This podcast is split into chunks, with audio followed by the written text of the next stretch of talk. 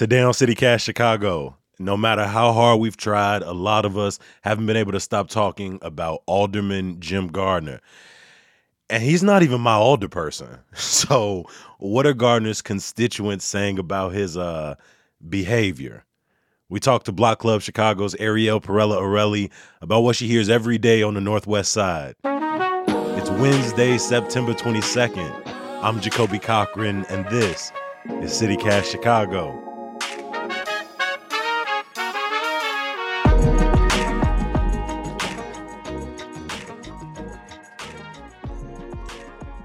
If you've been listening to us or reading our newsletter, really, if you've been following local politics at all in the recent weeks, you probably heard this. Sort of couldn't take my eyes away from Jim Gardiner, our esteemed alderperson of the 45th Ward, who is in hot water, to put it lightly. Um, Earlier this month, leaked text messages revealed Gardiner calling another alderman and colleagues who work around City Hall crude and misogynistic names.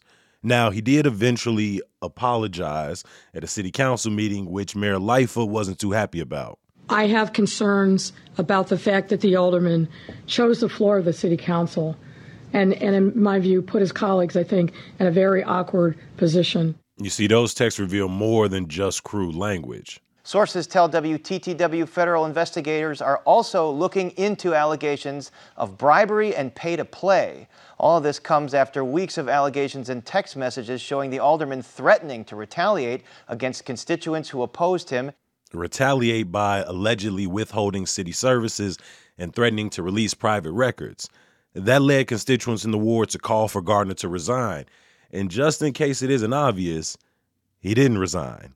The latest Gardiner news this week is that WBEZ reported he allegedly tried to pay a campaign worker with city, aka taxpayer dollars.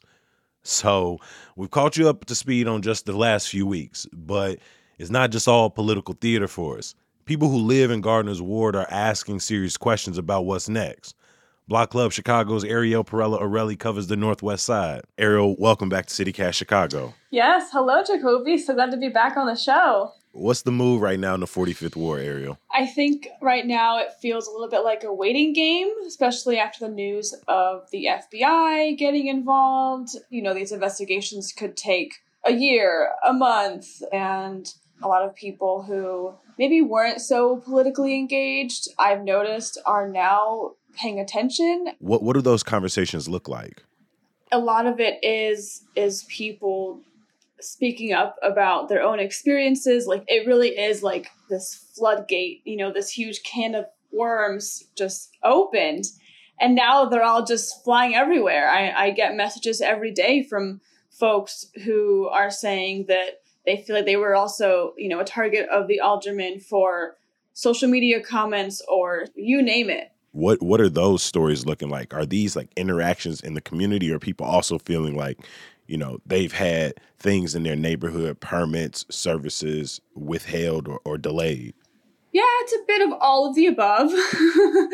That pattern of of the social media usage to post critical things about the alderman can result in you know inspectors again you know physical things happening to your house like like you're not just getting blocked on social media like like you saying people have had inspectors randomly show up at their homes. Yes. And some of these instances might have even happened two years ago when he was newer as an alderman. But now people are, again, feeling like they have a voice, especially for a lot of folks who have kind of felt ignored or silenced. It's a lot of people banding together right now, I think, and standing up saying, oh, I didn't know this was happening, but now I'm going to pay attention and now I'm going to make my voice heard, whether that's you know posting about it or or talking to neighbors about it or um, of course voting in the next election. Like I've had already people tell me like they're excited to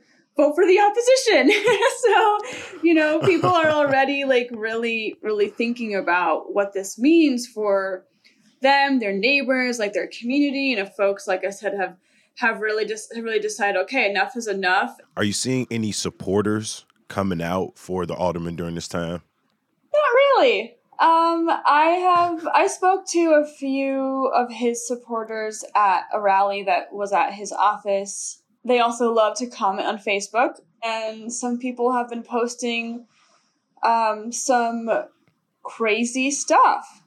When you say crazy stuff, are people do people think this is like a conspiracy against their older person that, that that that you and others are, are out to get this man? Yes, absolutely true. I think some of the folks are angry that this is happening. You know, people have made comments about violence towards, I mean, probably me. I'm not going to spend my time reading those comments, but, you know, violence towards towards some of the anonymous sources that we've been using, violence towards other people who who who, who don't support the alderman. So it gets really nasty really quickly. Are there any political opponents emerging for 2023?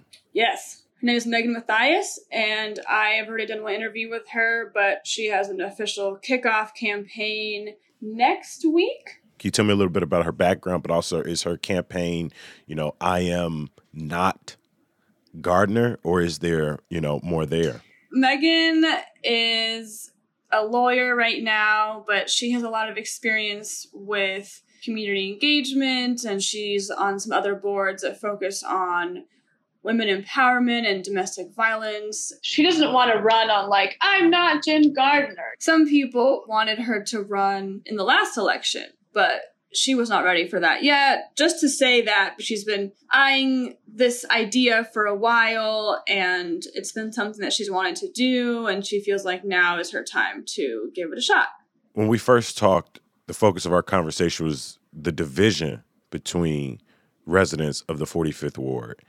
Is there any sense in your reporting that there is some uniting around the idea that this type of behavior, intimidation, retaliation, toxicity, no matter what side of the political aisle you fall on, is not acceptable in our war politics? Yeah, I, I think so. I think it is. And I think like what people can agree on is that the the withholding services just because of your political background is not okay. And so I think that's where you're seeing a lot of people stand up together and especially these resources that community is paying for, their tax dollars, like those are things that both sides can look at and say, well, okay, like this is not okay. Do you think that the fact that this has become such a large story outside of the 45th Ward empowers residents there to get more politically active. You know, it's not just business as usual in the Northwest side, but people are, are calling this out for what it is. For a lot of residents,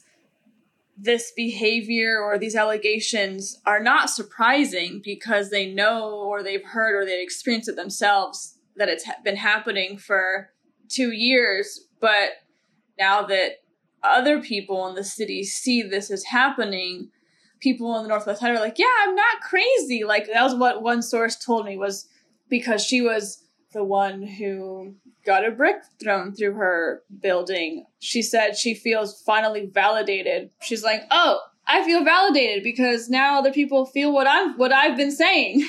Any chance he resigns? No that is the thing I've been hearing from my sources and from people on the ground. We have, you know, what, three indicted aldermen right now, alder people. That tells you some things about Chicago politics. I mean, I think this person is not going to leave without a fight, is what I've heard a lot of my sources say. And I think that just points to the the political culture that we do have here in Chicago.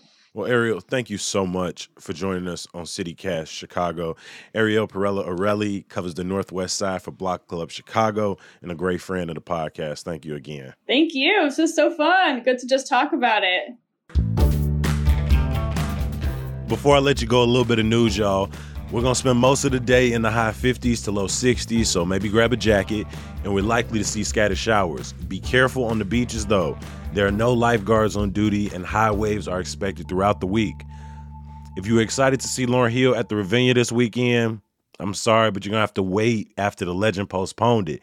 She did say she'll be back in November with the Fugees for the group's first tour in almost 15 years. Fingers crossed. And some good news to get you through. The Puerto Rican Festival kicks off its four day celebration tomorrow. There's going to be indoor events at the Humboldt Park Fieldhouse and a festival in Humboldt Park all day Saturday and Sunday. A link to tickets are in the show notes. Remember, for more Chicago stories and events, head over to chicago.citycast.fm and sign up for our daily newsletter. I know one newsletter writer who would be extremely happy that you did it. Thanks for listening. I'll talk to you tomorrow. Peace.